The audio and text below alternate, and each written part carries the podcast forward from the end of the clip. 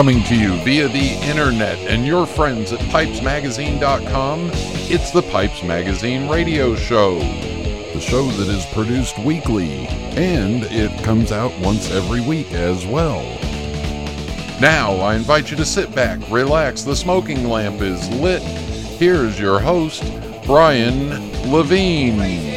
Ooh, welcome, welcome, welcome to the Pipes Magazine radio show. Yes, the sometimes irreverent, sometimes educational, but always entertaining weekly pipe smoking broadcast. And I'm your host, Brian Levine, reminding you you must be of legal age wherever you are in order to listen to this fine show. So if you're not, turn it off. Go ahead, click. Thank you.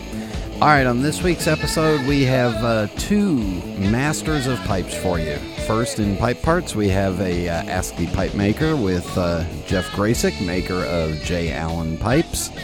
And then finishing up the Ask the Experts is uh, the the busiest man in the tobacco business right now, Jon David Cole of the Country Squire and Country Squire Radio. So we get to hear his answers to those seven questions. Uh, and you get to hear the two of us catching up a little bit and uh, chatting back and forth.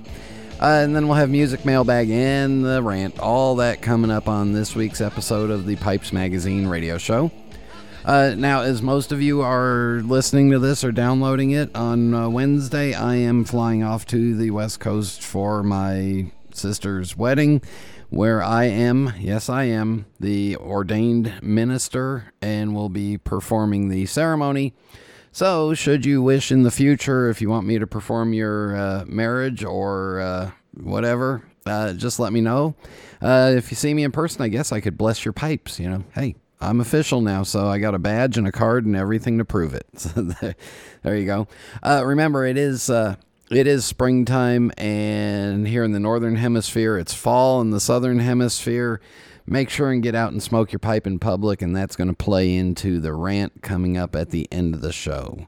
Uh, so we got a lot to get through, so let's get going. Everybody sit back, relax, fire up a bowl. Thank you all for tuning in, and here we go.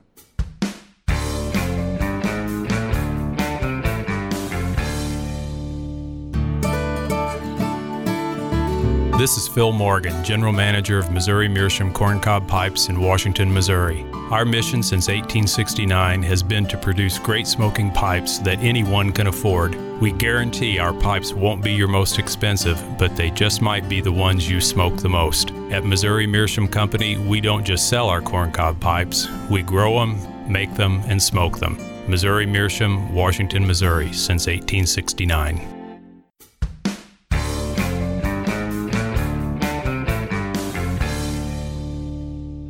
We are back on the Pipes Magazine radio show, and it's always a happy episode when I get to say joining us for Ask the Pipe Maker is the pipe maker Jeff Gracik. So, Jeff, just just getting to hear your voice makes me happy. Oh, I feel the same way. Good to good to be back. Thanks so much for having me. Uh, I'm feeling warm inside. Um, so here's your question, and uh, this one may uh, I'll, I'll fill in the blanks for you.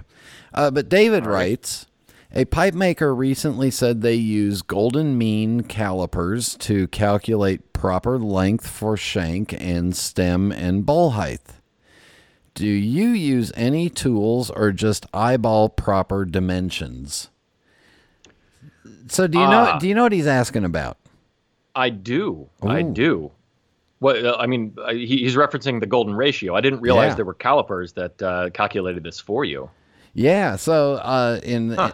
in a uh, Zoom Pipe Club meeting on uh, the virtual Pipe Club, Silver Gray, the the lovely, talented, and wonderful part of the Brad Pohlmann Silver Gray combo, yeah. Uh, showed her golden mean calipers and went into a deep discussion on on how these work and okay. what the golden mean is.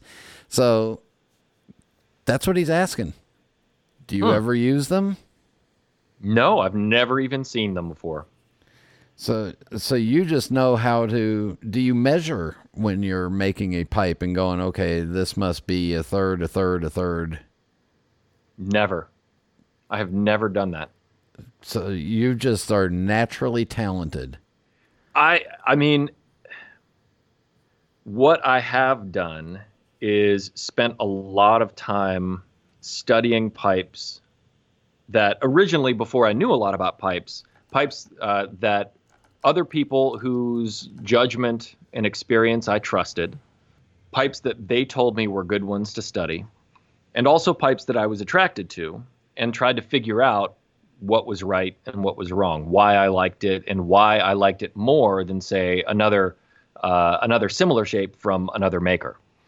And after looking at hundreds or thousands of examples, you begin to focus in on what are proportions that um, that resonate with you.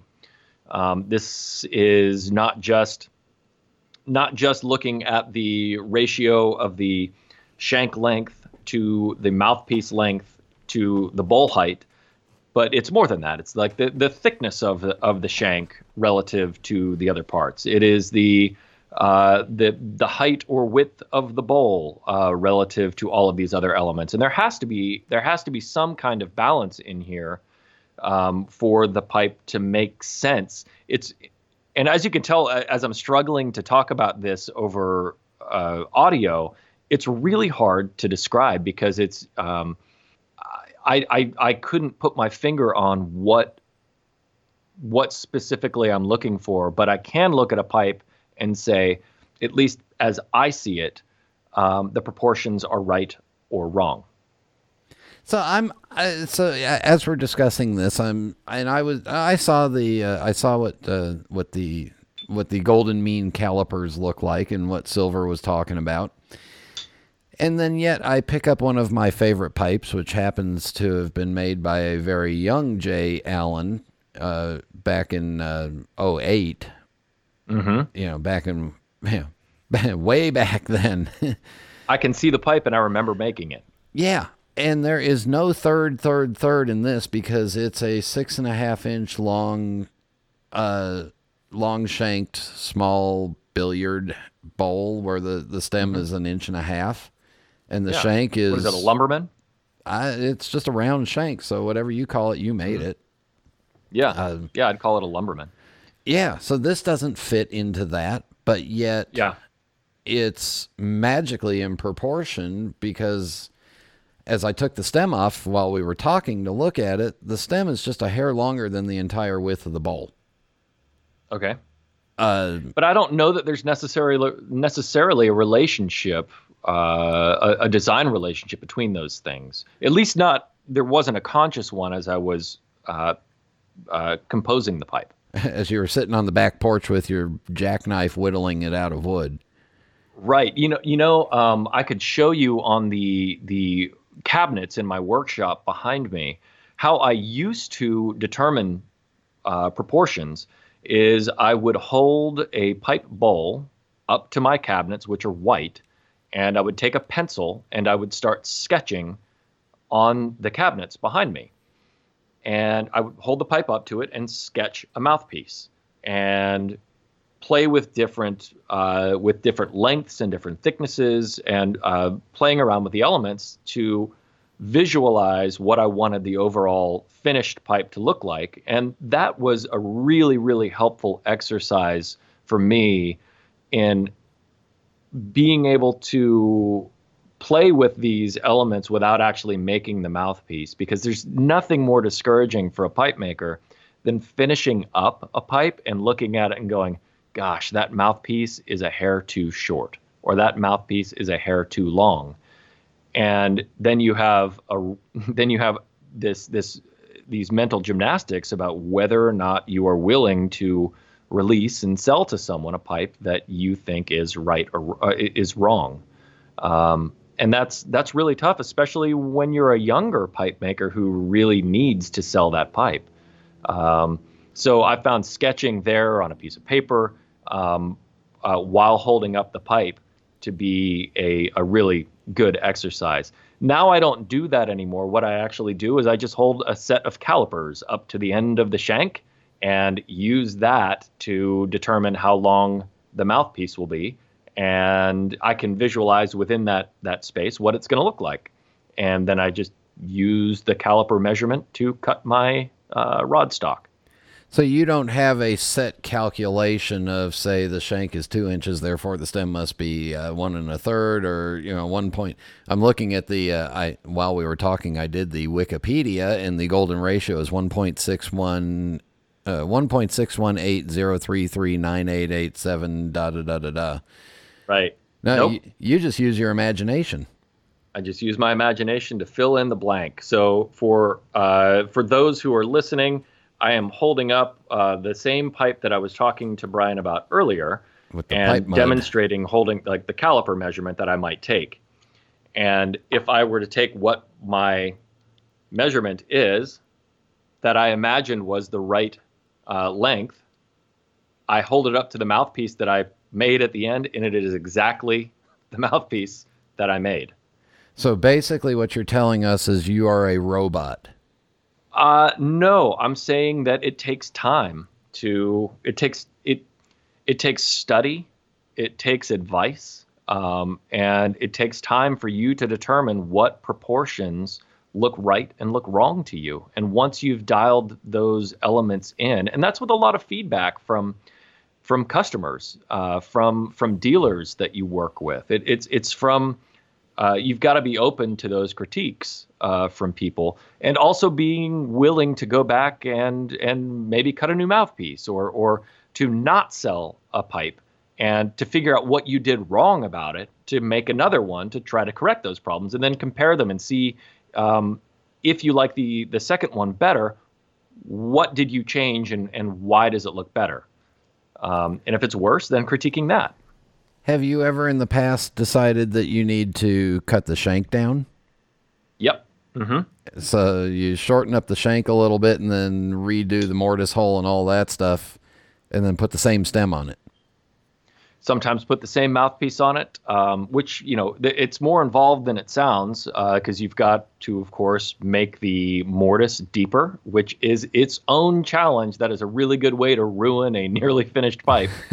um, a, a lot of times, it's actually easier to start over and to make uh, to make another pipe from scratch. And then you Um, have a, then you have another pipe for yourself. Yeah. So I, I think I think what I want to kind of hammer home here is that pipe making and design in general is a is an iterative process. It takes time and multiple versions for you to really hone in on a refined version, a, a refined final product. And once you've established a, a refined final product, then you can analyze it to determine what makes it work, and then you can take those uh, those right elements um, and try to apply them or see how they can apply to other designs. And now and they I- may and they may not. And now I'm sure the minute we're done doing this, Jeff is going on Amazon and looking for golden mean calipers just to see I what just want to see what they look just like. Just to see what they look like and add one and put it on the wall they- back there. Are they really gold? Ooh, I don't know, but um, Jeff, thank you very much. I'm happy to help. I'm not sure if it was helpful, but I'm happy to help. As Jeff is buying gold calipers, we'll be back in just a minute. This is Internet Radio. Have a look in your tobacco cellar. What do you see? Think of what you smoke, what you age, what you're drawn to in a blend that keeps you wanting more. That's your taste. And whether you know it or not, you've been leading that expedition since you first picked up a pipe. Just by smoking what you like and liking what you smoke.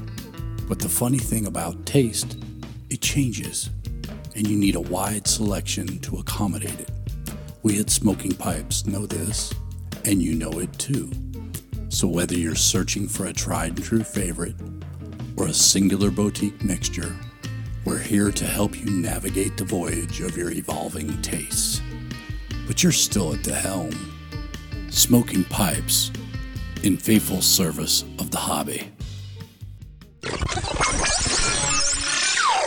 We are back on the Pipes Magazine radio show, finishing up seven questions for seven experts, part two, with possibly the busiest man in the pipe and tobacco world. And it's not all pipe and tobacco related busy, but sometimes I wish it was. let's, let's see. Jon David Cole, proprietor and owner of the Country Squire, which has moved recently and has now added an extended uh, office space for mail order, blending, secret recipes, uh, and stuff like that. So you can't go snooping around on the tobacco bar and find the secret recipes anymore.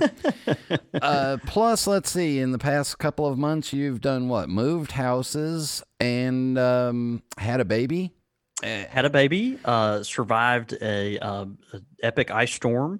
Yeah, Um, Ice Age re- Three, Mississippi floats renovated by. yeah exactly renovated a shop i mean it's it's it really has been um traumatic and and dramatic it's uh it's something man but we're uh we're hanging on by a thread dude we're hanging on so everything's okay we're just uh we're just trucking and managed to continue to co-host a podcast called uh, the Country Squire Radio, um, which uh, just happened to celebrate your 400th episode. And coincidentally, are you ready for this? You are on the Pipes Magazine radio show's 450th episode. no way Yeah. me you saved that for me for me No, you were so tied up and busy that it accidentally worked that way. So, uh, Jon David Cole, welcome back to Oh, the great. Pipes Magazine radio show. Well, thanks for having me, brother. It's always good to chat with you. And um, man, you know, it's um, it, it, it- you have these friends and uh, in your life that when you uh, get around, they just kind of help you drop your guard and you know, um, get uh, you know, put all the all the cares of the world aside. And you're you're one of those people, man. Uh, you know, wh- wh- regardless of how much abuse I give you. So, uh, man, anyway, I'm always always happy to be here, man. It feels like feels like home. Well, and I can and I can always happily put stuff on the top shelf for you without using a step stool and sing you uh, and possibly sing you Bob Dylan songs. See, that's the thing. I, you know, I come here. You, you really do just need to have thick skin. You need to know what you're getting yourself into, and and um and and you know, occasionally you just want some abuse, and so um you know, and and, and I, again, as I've said many times before, I'm I'm from the South. I'm a child of the South, and so I, I I'm an expert at the art of shame, and uh, Well, and bless you- your heart. and, and I have to I have to tell you, Brian, you got it down, man. Yeah. You got it down. Southern you have assimilated. Southern shame and Jewish sarcasm are not too far apart. Um, Kissing cousins, right? yeah, I, I will say that I do enjoy tuning into Country Squire Radio on a weekly basis, and and most uh, you know most times I come away feeling better about myself because of all the Yeah. cha- of all the Yeah. chaos in your life. You know, I just feel oh thank thank the Lord it's not me. Or I feel like a slacker because I really don't do half of what you do in one day. I don't even do that in a week. Eh, dude, you're retired. You're you're on the back end of this thing, right? You know, you've already done all your work. You know, all the Yeah. time at you're you know in the industry and everything. You've you've done all the the heavy lifting. So, um, man, it's time to it's time to kick back and you know go to Disney World and smoke your pipe and count all your money and all that kind of stuff. It's, Well, well, um, and it- stop. your your your eh. Jody Davis pipes and you know everything else that you've got. It's uh you know it's it's where you it's where you should be. Yeah, and, and stop looking at that pipe collection on the screen behind me because you're not inheriting any of those because you named your son George, which is not very close to Brian. So I'm just know, that's true. That is, Yeah. that is true. Yeah. Well, you know, um, I there, there there could be another one. So maybe the maybe the third. Yeah. All right, let's get this going before people think this is uh this is Country Squire Radio. And I know before they re- realize that, like, oh wait, this is supposed to be a respectable podcast. Right. yeah. Well, no, I'm the host, so we know that's out the window. Yeah. Uh, here is your first of the seven experts' questions. Are you ready? yeah. Bring them on, man. I'm excited. If you could only cellar 100 tins, would you prefer to have 100 tins of one blend, 50 tins of two blends, 25 tins of four blends, or 10 tins each of 10 blends? Um, I don't. I don't understand people that would pick the first choice. Like, I, I just don't have a. I don't have a grid for that. I, I don't. I, I don't. It, that just doesn't make sense to me. A hundred tens of one blend. So you're, you know, you're. I mean, I, I guess there's people out there that just every time they go to the restaurant, they get the exact same thing. Yeah. Uh, I, I mean, I do that some, you know, but I mean, doggone, man. You know, I, I just I, I need a little more variety in my life. So I, th- I think anything, uh, you know, choice. It was really between choice, uh, you know, B and C for me, which is uh, 50 tens of two blends or 25 uh, tens of four blends each, and I, I have to go that route. I have to go with the with the 25 cans uh, of four different types. It, you know, varieties of spice of life, and um, you know, different uh, you know places and you know experiences you find yourself in. You crave different types of tobacco, and so I just you know. Um, like to mix it up. And I'm a Virginia smoker, and you'll find that out quickly from the tins I'm about to tell you. But there's certainly certain different times of, um, you know, tins that you want here and there, tobaccos you want here and there. So, um, and now for your sake, it doesn't have to be tins. It can be something that you blend up there in the secret cave that's got the double padlocks and the uh, and the yeah, one foot iron thick door. I, but uh, what what would those four blends be that you would have? I did I did take that I did think about that, but I was like, well, you know, we, we want to do, you know, big name brand stuff that everybody's uh, you know, recognizes and all that kind of thing. So I'll I'll play along. Um, even though you know half the time I do like to smoke my own uh, creations and and um, you know evil recipes that are hiding behind the you know one foot thick door and all that kind of stuff. But um, man, you know probably number one I'd, I'd have to say uh, Mac Baren HH Pure Virginia. I love that tobacco and I have for mm-hmm. years, and it's so weird. Um, it, it's not a super popular tobacco. It's one of those that um, uh, Mac Baren probably at any given time is probably threatening to discontinue because it doesn't sell that much of. You know, it's just one of those tobaccos that uh, has just had my heart ever since I tried it, and I think it uh, it tastes uh, just rich and buttery and uh, lemony, and it's it's just great. And so I, I have to put that in there. Um, also have to put in you can tell i smoke a lot of virginias uh, or like golden sliced uh, tobacco I, I, have always loved it I've, it's probably taken a second place now to me as far as uh, those go uh, to to the pure virginia but uh, but I love Orlik. Smoke a bunch of those uh, tins as well. Keep um, an ungodly amount of those on hand.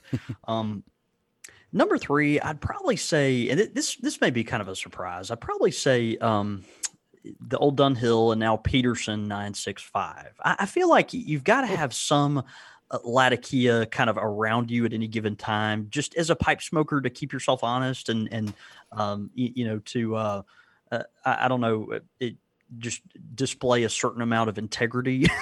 Or, or, or, scare people away. Or or terrify folks and and you know run the children off and all that kind of stuff. It's like honey i really want some alone time. Smoke smoke latakia. Um yeah uh you know peterson 965 it's uh uh, of course, it, you know, as a Mississippian, it was uh, one of Faulkner's uh, favorite blends, and so, um, you know, I kind of had to smoke that out of um, you know honor of him at an early age and and have always liked it you know i just don't smoke a ton of latakia but um you know it's it's got uh, enough uh virginia uh in there to to um uh you know keep me interested in the in the blend and so i like that. Um fourth the, for the fourth 25 uh tins i you know if i had to pick a uh an existing blend that i uh, you know, that is available right now, I would pick uh, Mac Baren uh, Scottish mixture. Um, you know, aromatic, topped, uh, you know, with a, a, variety of things, everything but the kitchen sink. Tons of different tobaccos going on in there. Touches a lot of uh, parts of my palate that I, you know, need to be uh, scratches that need itches that need to be scratched and and all that. Um, but uh, if it if if I could pick any tobacco though, this is kind of interesting. I, I, would go back uh, and, and pick a McClelland tobacco called Virginia Woods. Uh, you, I'm sure you yeah. remember that tobacco. And, yeah. Um, great, uh, rich. Uh, red Virginias with a nice depth there, a little uh, mystery topping on there that um, our friend Mike, uh, you know, would in, imbue into into that tobacco, and it's just really, um, really good tobacco. It has a nice depth to it that I really miss, and, and wish we could still get that um, around. So, so that's the four.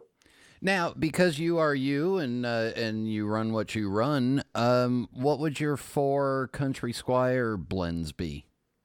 Oh man, that's a great question. Yeah, um, put you right on the spot, huh? Yeah, no, that's good. That's I appreciate that. Um, Yeah, so I, I feel like I'd have to say uh, Northwest Trek. Uh, I like Northwest Trek a lot. Um, nutty, but with the addition of a little a little Latakia. Um, Blue Ribbon is a great summertime blend, so I'd have to keep some of that around. It's a blackberry uh, flavor. Um, and then the two others would be Bag End and Green Dragon. Uh, Bag End is a, a Scottish style mixture. It has enough Latakia in there to uh, keep it honest, but the Orientals and, and uh, Bright Leaf are kind of up front.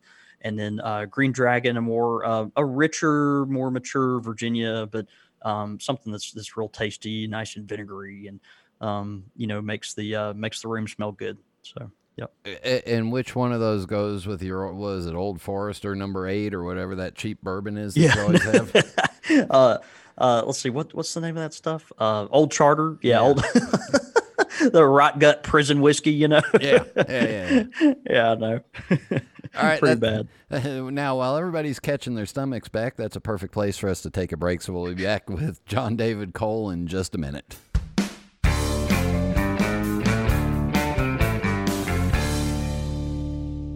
Being at the forefront of craft tobacco production for over 20 years, we've been involved in some rather interesting projects at Cornell and Diehl. From the Cellar series to the Small Batch project, we're extremely proud of how far we've come. So, moving forward, we wanted to take it back to basics, and that's what the Burley Flake series is all about. Burley is an underrated varietal, but there is a ton of nuance there. Using various condimental tobaccos to accentuate different aspects of the air cured leaf, each blend in this series is intended to showcase different individual subtleties inherent to Burley. It's a simple concept, one that I think really speaks to the essence of what we do at C&D as a crew of folks who just love tobacco. It's also really good. Cornell and Diehl's Burley Flakes series, wherever fine tobaccos are sold.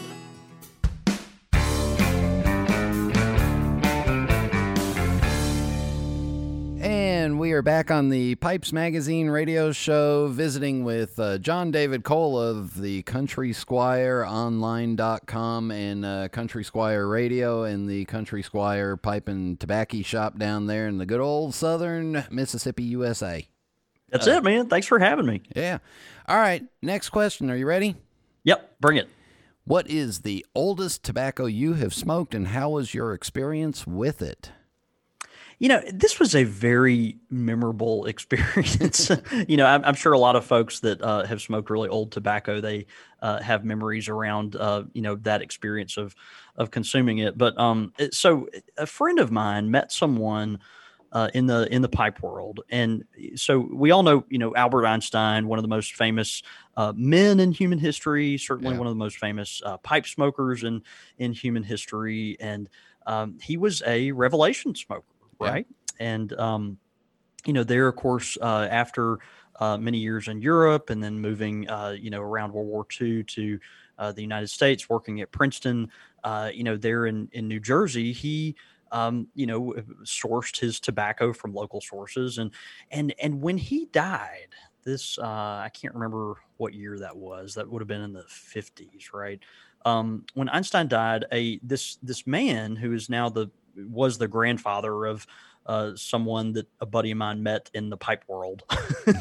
it's like, you know, third cousin three times removed, so they say through the telephone or whatever. Anyway, um, it- but anyway, they went to that tobacconist and bought bought a can of Revelation in honor of Albert Einstein Oh, and and so that that this individual died and then the son the it was passed down and then they inherited this can of revelation pipe tobacco from the 1950s that was bought at einstein's tobacconist there in new jersey. All right? So you following with me? Yeah. so yeah, a yeah. really a really old can of revelation from einstein's tobacco shop.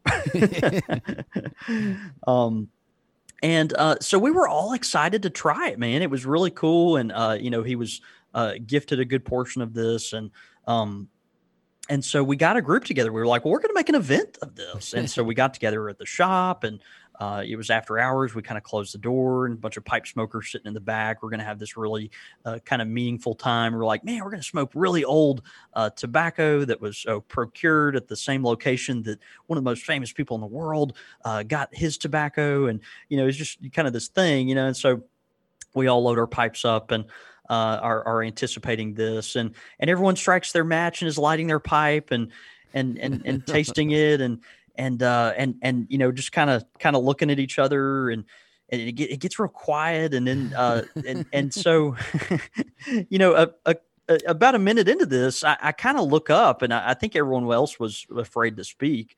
And I was like does does anyone taste anything kind of like aluminum. All of a sudden, everybody's running for the old charter to clean out their mouth. it's so bad, man. It tasted like a tin can that sat in someone's basement for 70 years. and uh, because it was, it because it did. And uh, man, it was just really. Um, it was really awful. It, it was it was truly truly awful. It was one of those things like I, you know, I envision um, you know, after you eat a bunch of mercury or something, you just like go blind and then can't do math and can't see colors. And, you know, you, you just, you're, you, it's, it's like having a lobotomy or something, you know, and like, I, this is, this was the experience that we were kind of uh, afraid might happen after we realized, like, I think we're just smoking like aluminum or maybe lead. I who knows? I, was, I, I, just want to. It was something. It I was just want to interject right here. Please do not go out and eat a whole bunch of mercury or have a lobotomy to see what this experience feels like. Just please don't. Yeah, please, please don't. so we'll, if you did, if you do, you heard it from Brian. would it would it be uh, would it be safe to say that that was not a um, uh, pre pre light, it was a pretty good experience. Post light, yeah, not the best. Well, I think that was the thing is we were all just so excited about about trying it together. You know, as a, a group of pipe smokers, and um, you know how pipe smokers are. We love sharing things and we love collecting things, and you know these shared experiences. And we're romantics at heart, right? So we eat that stuff up. And uh, man, we all sat there. We were everyone was just thoroughly disappointed and um, and it just tasted uh, so so bad. And uh, so you know it was fun though because looking back on it, it's like well, it's a memory we all shared, and the the goal was accomplished. Is that we uh, you know we smoked Einstein's tobacco and um, and and remember it and laugh about it and live to tell you about tell about it. So anyway, and on that note, we'll move on to the next question, which will probably leave a better taste in everybody's mouth than. Um, then uh, what was that? The mercury? Yeah. Yeah. And lobotomies. Yeah. yeah well, I, I, don't know if a lobotomy has a taste, but well, well. Um, how has your preference in pipes changed over time? For example, bent versus straight, large versus small, yeah. smooth versus rusticated. Yeah, I, am still a straight pipe smoker. I, I, love a straight pipe. They just they fit me well. They, um, you know, smoke uh, to me uh, very dry and uh, I love the aesthetic. It just it's just where my heart is. But um, it, eh, but I will say I, I have taken a, a liking to more uh, bent pipes of late. Uh, it, it, almost from a utilitarian purpose. Uh, you know, they have I have found them. Maybe it's just an age thing or a, a, level of activity thing or something. I don't know, but I have found them just just to be more comfortable. Uh, you know, if I'm driving or uh, working around the shop, if I'm helping customers or blending pipe tobacco or, yeah. you know, doing whatever. It, sometimes it's just nice to have a bent pipe kind of, uh, you know, at the at the ready. And so, um, you know, it's more of a utilitarian thing, but you know, but it's it's great. They they really do uh, a, a, severe bend on a pipe really is comfortable uh, to your mouth, although they you know they do smoke wetter, um, and it's so it's just nice to have around. Um, I, I, still do. I'm a sucker for a smooth pipe, though. I love a smooth pipe. I love to be able to see the grain and, um, you know, just tell about the, uh, you know, kind of what's going on up underneath, uh, you know, and uh, I, I, don't know. I mean, people like the uh, rusticated and the texture of sandblasting. Sandblasting is beautiful. I love uh, high quality sandblasting, but, um, but I, you know, I'm just, I've always been a sucker for a, for a smooth pipe. Um, and uh, and you know a medium sized bowl. I, I, used to smoke uh, really you know kind of medium to small bowls, but now I'm uh, a little more more all over the map. I've I've allowed myself as I find time here and there to enjoy a large bowl pipe. Uh, you know, particularly if it's after dinner or uh, you know uh, the one of the few times I can actually sit around and enjoy myself for uh, for more than uh, more than five minutes. So. Try to stay awake through that bowl now. yeah, exactly. Yeah. Not burn the house down. Yeah. Kid, kids are asleep. Dad's on the front porch and he's snoring. Next. Yep. yeah.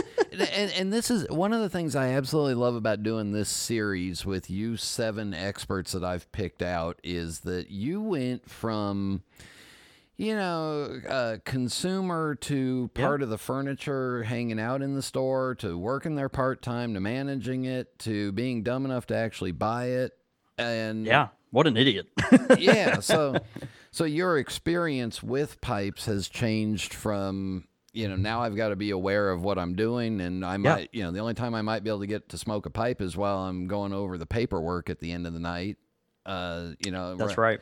I really don't need that pipe sticking straight out over the paperwork. So Yeah, it, it it it does. It changes your perspective for everyone out there who's who's listening um, to your show. You know, I, there's so many people that think like, "Oh, that's such a cool job," and it is. Look, I've got a great job. Like I, you know, I run a, a historic tobacconist, and I get to play with pipe tobacco all day and deal with some of the most interesting people on earth, and um, come here and take abuse from you. I mean, it's just it's Yeah. great what I do, but um, but it really does change the flavor of your passion um, you know when you when you work in the in the industry right? When you're around it all day and you gotta um, you know your, your your consumption of it and your passion of it has to translate into paying your bills and your staff and rent and and everything else. And so it's um it, it does. It changes the the flavor of it. And so um yeah i think that has changed uh, some over time um, and and had its own effect on me as I've uh, forced myself to try different tobaccos and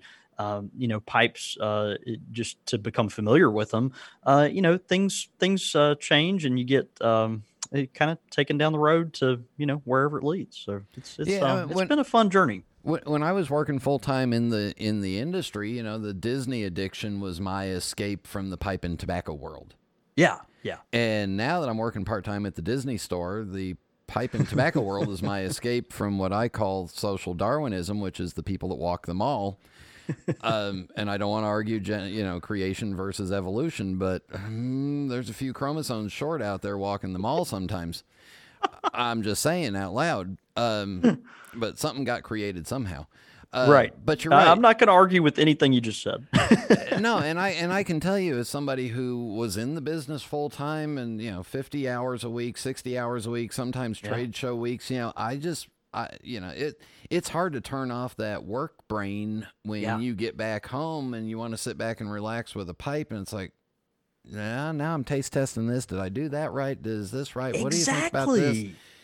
You know, turn yeah. So I know, and you, you go through your cellar, and it's like, well, you know, I really should smoke this because I, uh, you know, I, I- need to know kind of, uh, you know, someone gifted me this tin, and maybe I need to, um, you know, uh, kind of feel obligated to try Mhm. something, or, uh, you know, this is something that a lot of other people are trying right now, and I haven't smoked it yet. I need to try that. But no, doggone it, you're at home, you're hanging out with your, you know, your wife and your dog, and you just got the kids down, and you poured your favorite glass of bourbon, and it's like, smoke what you want to smoke. Don't think about all that other stuff. yeah, that's why I tell people the only time I ever smoke Latakia is when I'm on payroll. Yeah, no, I know. that's And- that's it, man. Yeah, Yeah. you know, I, I I agree. Yeah, or Captain Black Grape. Um, exactly. all right, next next question because we could just talk for hours. I Um, know. Yeah, we're eh, people are already tuning out. Yeah, well, that's okay. I'm having fun. Um, Me too. what is the pipe you own that has the most sentimental value, not Mm. monetary, and why? And for you, it can be a couple of them because I think I know of a few that you have that are sentimental to you. Yeah, there are a couple, and I, I've mentioned the the pipe that's most obvious to my mind that I don't have to think about uh, is a, a pipe that I've uh, has been super special to me for a long time. So that's a, a Lane era Charatan that belonged to uh, the founder of our shop. He was a man named Jim Reeves who died in the early 1980s, and um, his wife uh, ran the business after he uh, passed away. The Country Squire in Jackson, she ran it for another uh, 30, been 40 years, 30, 30, 31 years, something like that. It's Um, Mississippi and math. Don't worry about it. Yeah, we did, you know, it's oil and water. Mississippi mad, we don't mix too well. Yeah. Um, and so, uh, yeah, Mrs. Reeves uh, died, and uh, they were, um, you know, kind of cleaning some of her stuff out, and the family gave me one of his favorite pipes that she had kind of kept and and all that. And it was this uh, this ancient uh, Charatan that we've we've dated. It's somewhere around the early '60s, we think, is um, kind of the kind of the age of this pipe, but it's just a beautiful piece. It's one of those big executive pipes with just um, you know, almost pristine grain, and it's you know those those weird 1960s Charatan shapes that were just like, you know, well, it's a Dublin, but it's kind of a funky Dublin, and it's got these angles on it that you know someone only in the '60s or '70s would think is attractive, and it's just a it's just a fun big pipe from someone that wanted to be showy in the 1960s, you know, and I just love it. It's just a, a great smoking pipe, and um, our shop was a Charatan shop. We we sold a lot of Charatans, and uh, that brand has just always kind of been special to me. And so uh, I collect them. You know, have a whole whole pile of Charatans at home, and um, and so that's uh, that's a special pipe. Um, I, I since then have uh, gotten a, I have a pipe in honor of my daughter.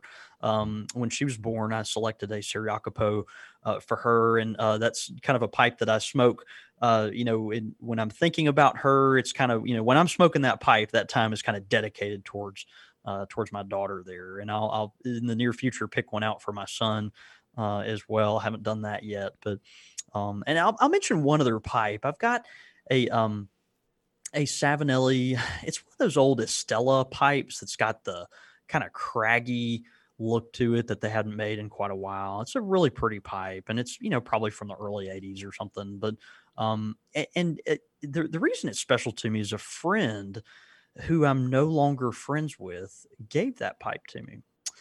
And kind of an interesting story, you know that that friend was uh, one of my best friends, and I had to, um, you know, occasionally things come in, up in life that, uh, you know, you know happen where you have to draw some boundaries with people or people you love yeah. or whatever and so uh, had to you know kind of um, draw some specific boundaries with uh, with this you know individual and uh, he you know decided to kind of kind of walk out of our you know my life and our friendship and all that kind of stuff is really really painful um, and so he gave me that pipe though before you know when uh, you know we were um, connected. And it's just that pipe has always been a great smoker, but I, I miss this individual. I miss this friend, and um, he was uh, was and is very meaningful uh, to me. And um, and so I, I smoke that pipe, and I think of I think of him and um, the times we had, and and hope um, you know maybe we. Uh, can reconcile one day. So um, well, yeah, and as, as, a as a licensed minister now, I can I can tell you you are right. That's true. Yes, yes I am. Um, I even have the little badge somewhere. Uh, uh, you know, I, I can tell you that uh, you know this this life that we're on is a highway, and sometimes people in our lives take off ramps, and we you know we wish them safe travels, and hopefully right. they'll you know hopefully our highways will merge back together again somewhere down the road. That's right. Uh, if That's not, right. you know, we think fondly of those uh, of those times on the road together that's that's the idea, man. So you just do the best you can, and uh, you know, hope when you go to sleep at night that um, you know you left it all on the playing field and uh, did the best you could, and um, yeah, I know you're, you're, stay humble, and trust God. you are ex- you were expecting some cranky wise ass remark from me, but you didn't get one. So, haha. As you he's showing me his clergy badge here on the yeah. uh, on our video feed. Yeah, I, yeah. I just uh, you know any church that would have you, Brian. Um, kudos to them, man. I mean, yeah. they, they're they're they're really they're really putting themselves out there. All right, on with the next question. um, how does situation affect your pipe and tobacco choice? You know, outdoor versus indoor, morning, evening, time of the year for you, especially. Does that yeah? Does that affect your choice? And yeah, and, it, the, it, and these are when you're smoking for your choice, not because you're smoking to taste test what you just did or learn what's new on the market and all that baloney. Yeah, all all, all that kind of stuff. Yeah. No, I, I I will say on average, you know, um, either hanging out during the day or working during the day. I'm going to be a Virginia or an aromatic guy. I just I can't enjoy English blends unless I have a full belly and I'm and I'm sitting there very relaxed where I can just focus on the nuances of it. And it, it, it is more like work to me, but I really do enjoy, you know more more robust blends when I've got a, a full stomach, you know, late at night, maybe a, a, a stiff drink or something like that. Um, and so the you know nighttime after a big meal, uh, sitting down, that's you know that that is more likely to be a, an English style blend, even though it can also include uh, other other uh, you know Virginias and aromatics. But but during the day, uh, indoor, outdoor, you know, running around on the go in a chair, um, you know, I, I, I changing diapers. Gonna, yeah, changing diapers, right? um, man, if I smoked a pipe over my daughter's changing table, and um, my my wife would uh, have a cow. Bo would be um, looking for a new co-host. yeah, that's right. That's yeah. right. Um, yeah, you know, it, it uh, it, I, I go back and forth. I think between uh, you know, Virginias and aromatics, but I, I do tend more towards the um, the Virginia um, kind of kind of stable of tobaccos there. I, I, I do think that the weather plays a lot in it. Uh, in the real heat of summer, uh, a nice uh, kind of fruity aromatic tobacco can be really refreshing to me, um, and so I'll I'll go with that. Uh, indoor and outdoor, that doesn't really make a difference to me. I, I don't. I just don't really you know, part of this is working in a um, tobacconist, you know, brick and mortar shop every day. I'm gonna smell like an ashtray regardless. Everything around me is gonna yeah. everything around me is gonna smell like smoke. It's you know, we're gonna have this pleasant pipe smell in there, and then the cigar guy is gonna walk in and it's gonna smell like death. And you know, I mean, it's just it, everything is um it, it's just a, a whirlwind of of smell all day long. And so um, you know, I, I, just don't really think about indoor, outdoor, room note as much. I, I smoke kind of what I want to, um, unless, you know, I'm in a really confined space and it's uh, me and my wife or something. And I'm like, well, I better, I better pull out, you know, uh, insert aromatic blend here. Uh, and uh, yeah, I want to keep I want to keep her close for a little bit at least, please. I know. I, I, still want this person. I've run off some friends. I still want this person to be my friend. So yeah. well, let's you know maybe I'll uh, I don't know pot some Erinmore or something like that. yeah. All right. Final question: What famous pipe smoker from the past would you like to share a bowl with? And it must be someone you never met yeah, good question. Um, so it would it would it would be C.S. Lewis. It would be C.S. Lewis. It would be. Um, he was such an interesting person. He obviously was one of the best writers of the 20th century. We share a lot of um, similar worldviews, and I take a lot of uh, uh, kind of um, cues from him as far as communication and uh, the way I like to uh, you know, talk about important things in my life and things like that. So I, I just I love Lewis, and he was uh, was it was and is uh, dear to me, and would love to meet him and and all that. Uh, a, a, a second, it like a like a option B would be Tom Crean. Who? who Tom Crean, who was an Irish polar explorer.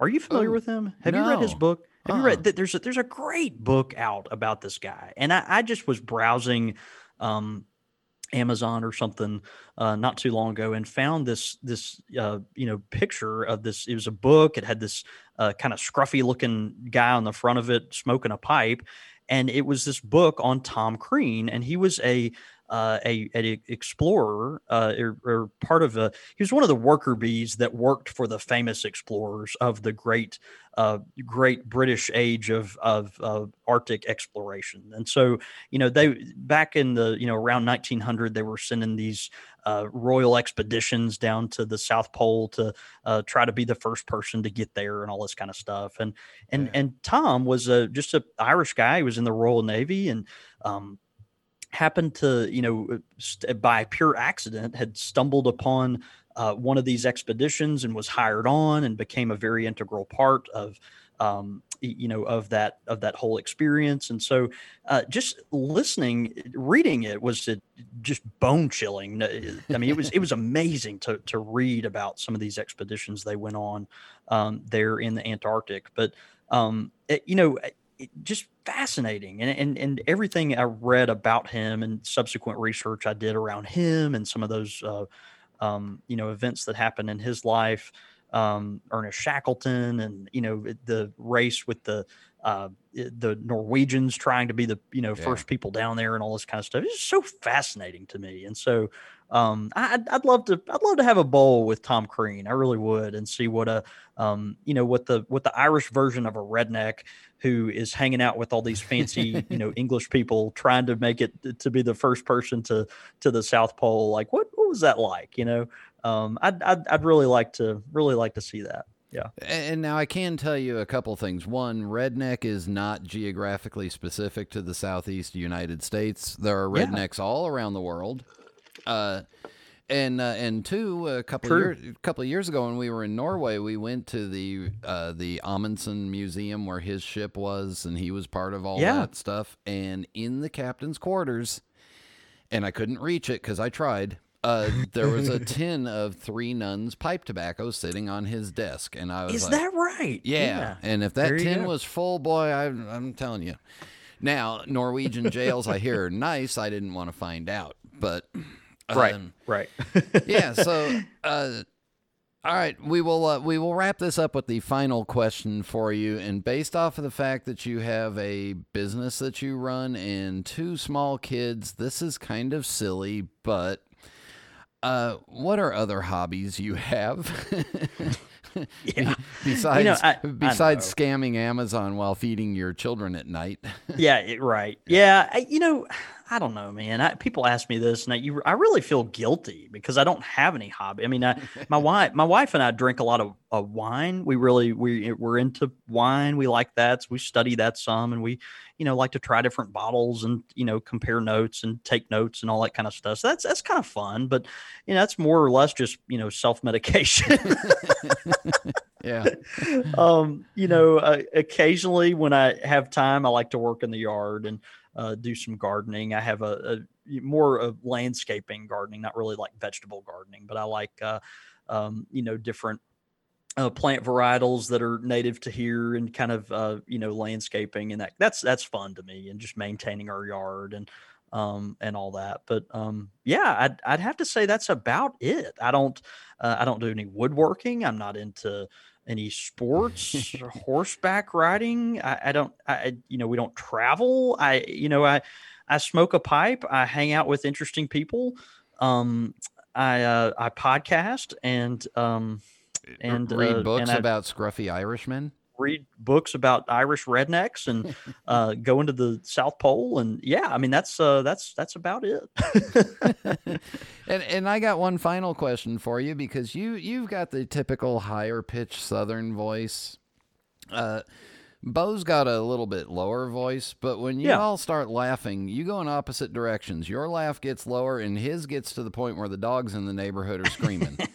can can you explain that one? I can't. There's a, a lot about Bo and I that I can't explain.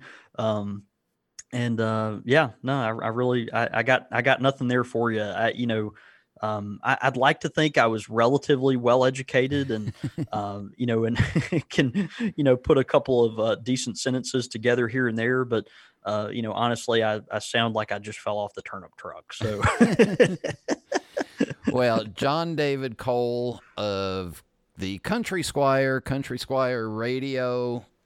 Thank you very much for coming on. It's always fun hanging out with you. I can't wait to too, get back man. down to Jackson and I don't know, just you know, just hang out and see the new shop and you know, and just hang out. So Yeah, man, I'd like that too. I've missed seeing your brother this past year with all the, uh, you know, pandemic events has been hard and it's separated a lot of us pipe smokers. But um, man, we the end is uh, the end is near, we think, and we'll be able to get back together hopefully uh, soon. Although it might look a little different, but uh, look forward to sharing a pipe and probably a beer and hugging your neck, man.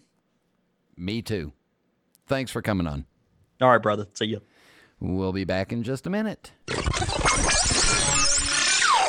A Savinelli pipe is a testament to a long legacy, fortified by well worn hands and destined to be enjoyed for generations.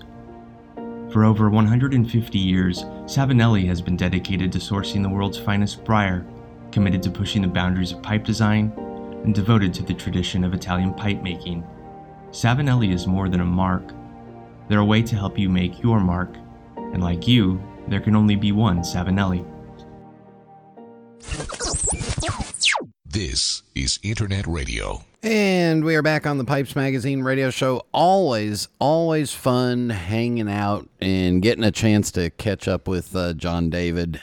Uh, do uh, go countrysquireonline.com is the store's website. Check it out. And uh, if you're in the Jackson, Mississippi area, stop by and see the store. I can't wait to get there and see the new one. All right, for music, I found one, and this one is uh, Donald Duck Dunn, pipe smoker, playing with Albert King, pipe smoker, and this one is uh, called Crosscut Saw.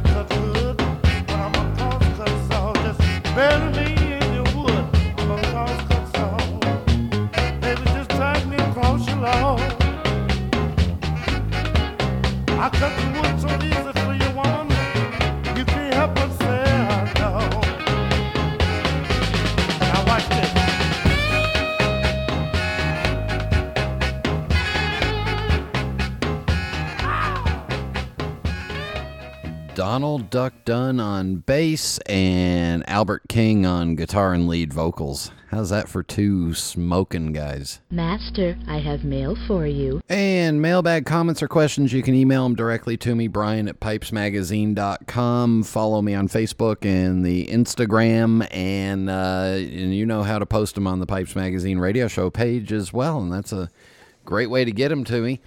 Uh, Nathan wrote, uh, "No apologies for playing Connick. He's one of the few wonderfully natural talent, naturally talented musical artists remaining. So glad somebody out there." And then uh, he gave some suggestions for some future music, which I'll uh, I'll listen to. One of them's Dave Brubeck. Wish Dave smoked a pipe. Uh, then he says, "Thanks for the shows, Nathan." So thank you for the music suggestions.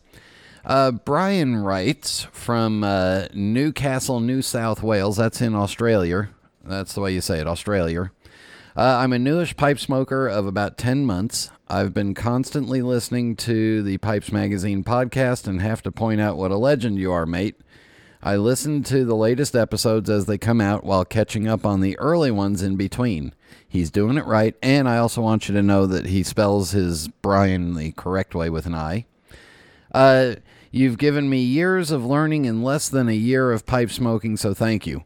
Also, never stop being you. In my humble opinion, the best part of the podcast isn't the untold wealth of information with amazing guests.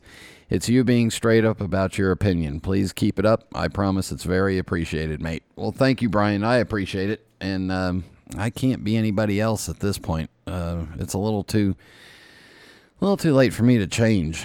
Um, And going back to last week's show with uh, Fred Hanna, Dino writes, It's always fun to share time with my good friend Fred Hanna. He is complex, intelligent, funny, and also sometimes utterly FOS.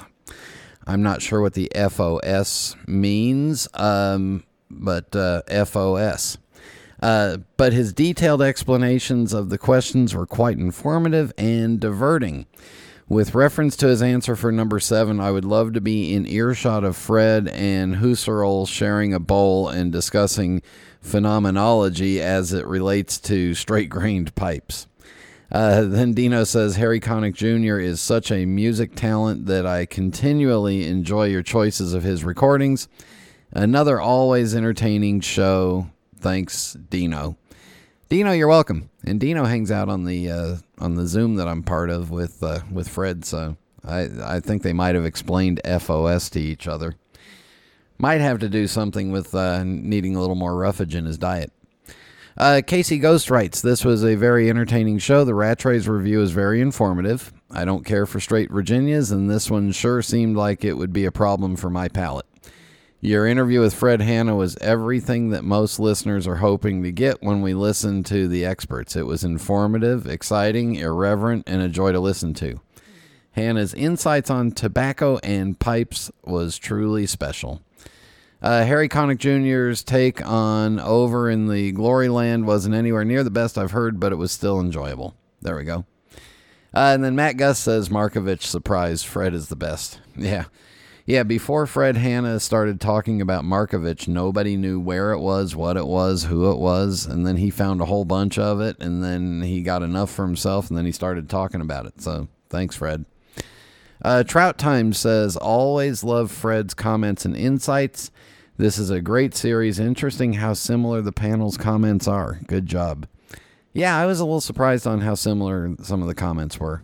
Um, and then uh, lastly, Mike Stanley says Dr. Hanna made me feel better today when I listened to the podcast.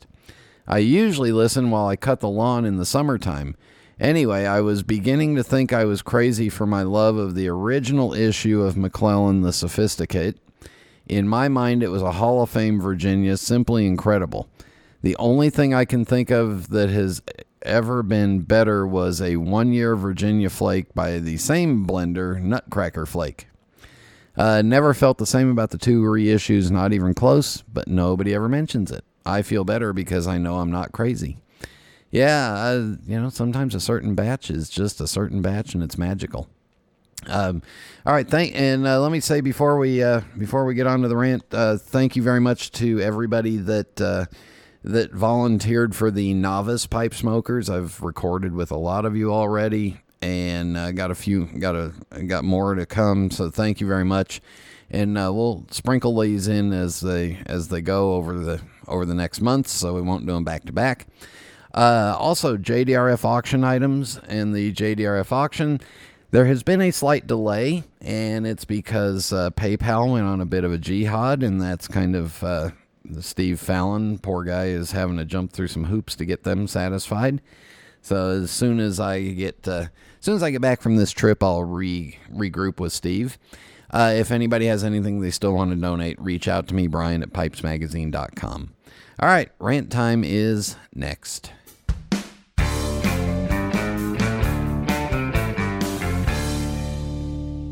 There's nothing quite like a good book or my genuine Missouri Meerschaum corncob pipe, an American legend since 1869. It's the coolest, smoothest pipe I've ever owned. See for yourself at corncobpipe.com.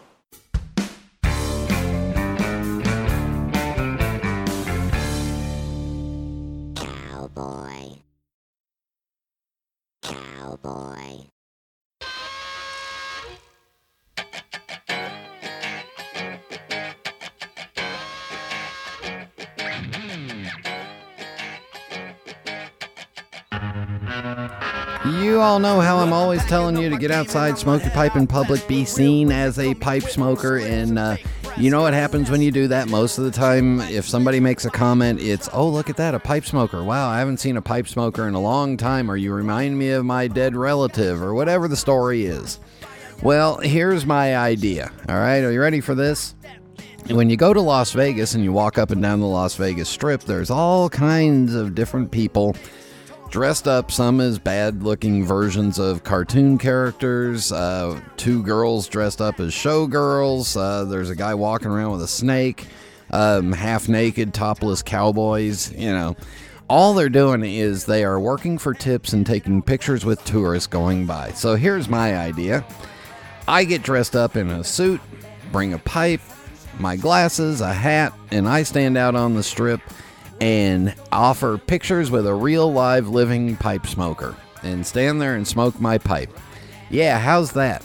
What do you think? Do you think I'd make any money? Do you think anybody would stop and want to get a picture taken with an actual living pipe smoker? And, uh, you know, maybe give me a few bucks for the trip? I don't know what the licensing requirements are to do this. I don't know if those people have to have any permits or anything, but you know, I wonder how many people would want a picture with a real live pipe smoker. Uh, maybe I'd carry some Missouri Meerschaums with me so that they could pose holding a pipe, you know, or something like that. Uh, but I thought, you know, real live pipe smoker, yeah, you haven't seen one in a while. Well, here, take a picture with one. Give me five, ten bucks for the trouble, and I'll stand out there, smoke my pipe in the heat, you know, jump inside and get something to drink every once in a while. But uh, wouldn't that be better than taking a picture with a snake or a half naked cowboy or a very bad Pikachu or a Mickey Mouse that looks like he just got out of the methadone clinic? Anyway, there's my idea. I think it I think it'd be a good one. Uh, I'd be interested to see if I made any money doing it. But anyway, um, thank you again to Mike Zika for helping out on the uh, questions, on the seven questions for the seven experts. I hope you enjoyed the series. Uh, we'll go back. Uh, I think next week we've got one of the novices, and then we'll start rotating them in and out in between all the regular types of guests that we have.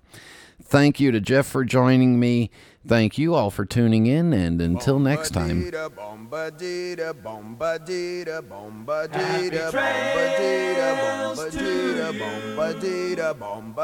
Until we meet again. Happy trails to you. Keep smiling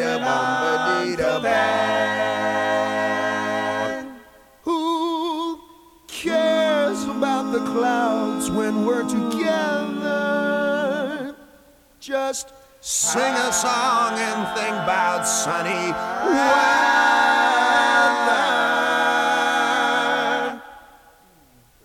Happy trails to you till we meet again.